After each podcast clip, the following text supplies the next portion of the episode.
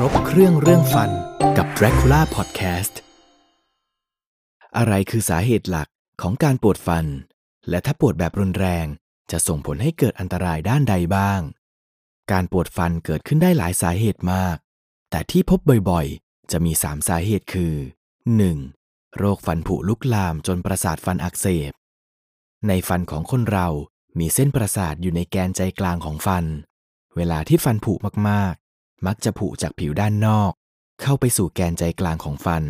นั่นก็คือเส้นประสาทฟันที่มีการรับรู้ ความรู้สึก ถ้าเกิดการติดเชื้อในเส้นประสาทฟัน ก็จะทำให้เกิดการปวดฟันได้ 2. โรคเหงือก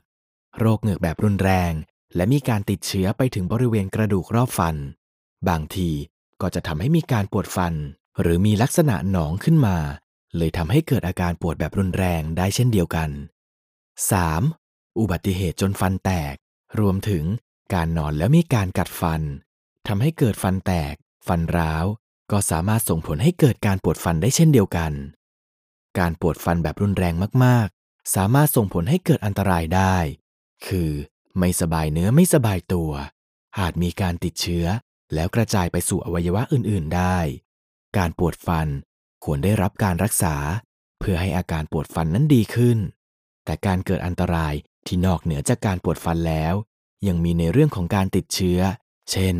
ฟันผุติดเชื้อทะลุประสาทฟัน ฟันคุดแล้วมีการติดเชื้อเกิดขึ้น แล้วไม่ได้รับการรักษาอย่างรวดเร็ว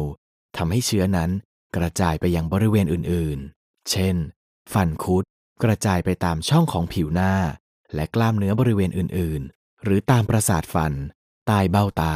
หรือแม้กระทั่ง ติดเชื้อเป็นหนองบวมมาก จนอุดกั้นทางเดินหายใจทำให้หายใจติดขัด ก็จะทำให้เกิดอันตรายได้ ฉะนั้นถ้าเกิดเรามีอาการปวดฟัน ควรรีบไปพบทันตแพทย์ทันที ว่าเกิดจากสาเหตุอะไร